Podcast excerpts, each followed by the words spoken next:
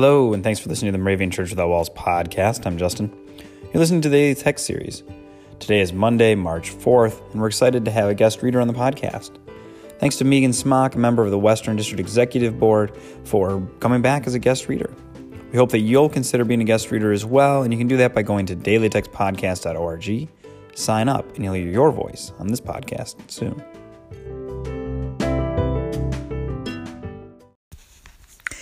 Hello. Today is Monday, March fourth. Our Old Testament text comes from Psalm one thirteen, verses five through seven. Who is like the Lord our God, who is seated on high, who looks far down on the heavens and the earth? He raises the poor from the dust. And the accompanying New Testament text is from Philippians two, verses six and seven.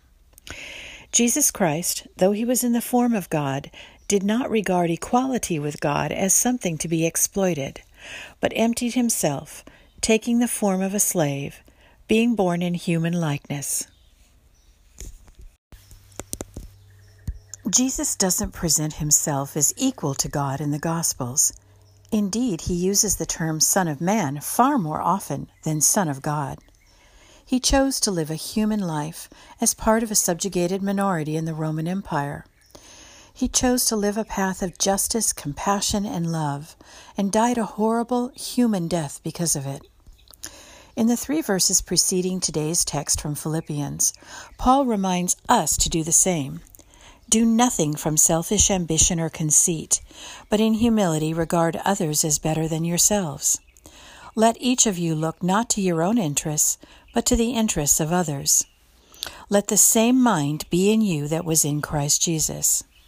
So, keeping in the mind of Christ Jesus, what can you do for someone who needs love and compassion today?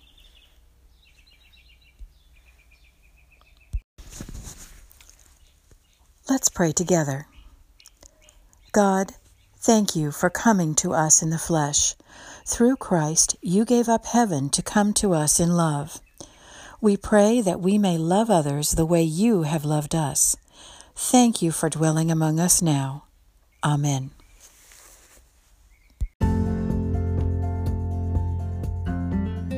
The twenty nineteen Moravian Daily Text that you heard today is copyright twenty eighteen I B O C Moravian Church in America and used with permission.